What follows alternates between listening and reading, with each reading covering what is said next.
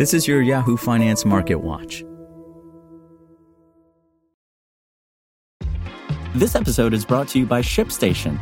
You know, some things take a lot of work, like sending little robots to far off distant planets. And just as that's challenging, so too is running a successful e commerce business, especially when there's so much to do.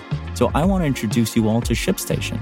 Now, I love using ShipStation because of its easy to use dashboard, which makes managing orders and printing labels a breeze and super smooth. Oh, and the customer service is just out of this world. It's exactly what you need to help grow your business. Sign up for your free 60-day trial at shipstation.com slash technews. That's shipstation.com slash technews. This is Yahoo Finance Daily, a daily update on the top business, finance, and stock market news from around the world. Let's jump into today's stories.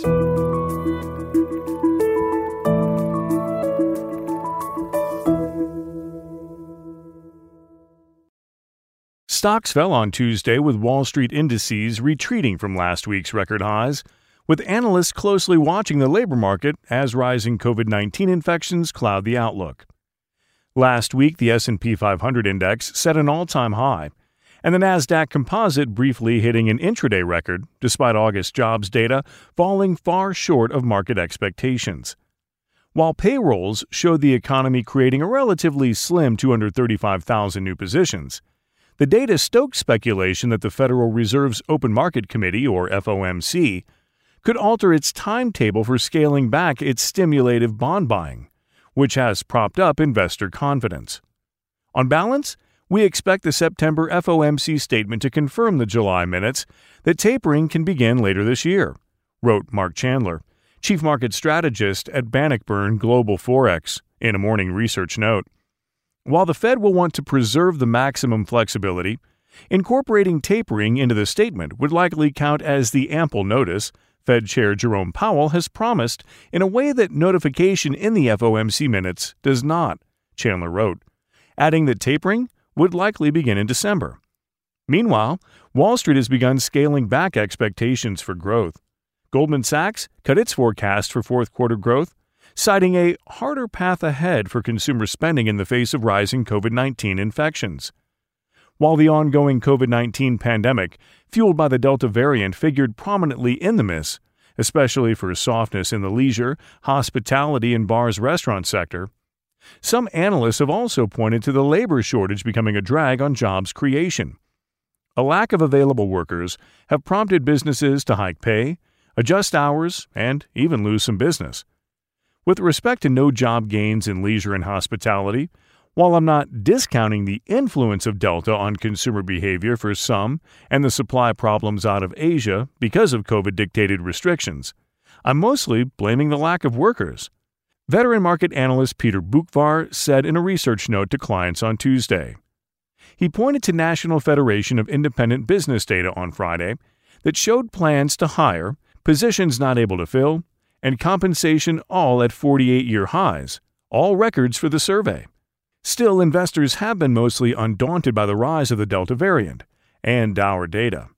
The index's latest march to record highs has been powered by technology stocks, with the Nasdaq extending a run of outperformance from August. With the trading week shortened by Labor Day, traders will be keeping an eye on producer prices data for hints at inflation pressures as well as the end of a crucial source of unemployment insurance during the pandemic.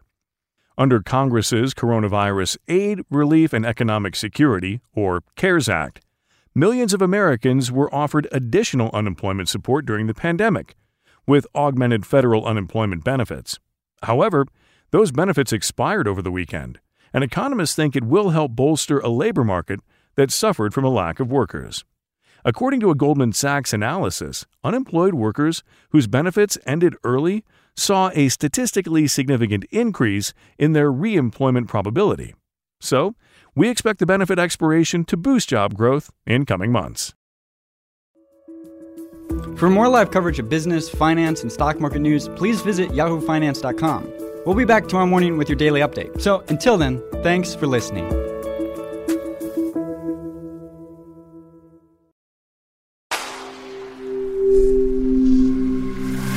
SpokenLayer. Want to learn how you can make smarter decisions with your money? Well, I've got the podcast for you. I'm Sean Pyles, and I host NerdWallet's Smart Money Podcast. Our show features our team of nerds, personal finance experts in credit cards, banking, investing, and more. And they'll help you make the most of your money while cutting through the clutter and misinformation in today's world of personal finance. You'll get clarity on strategies to help you build your wealth, invest wisely, shop for financial products, and plan for major life events.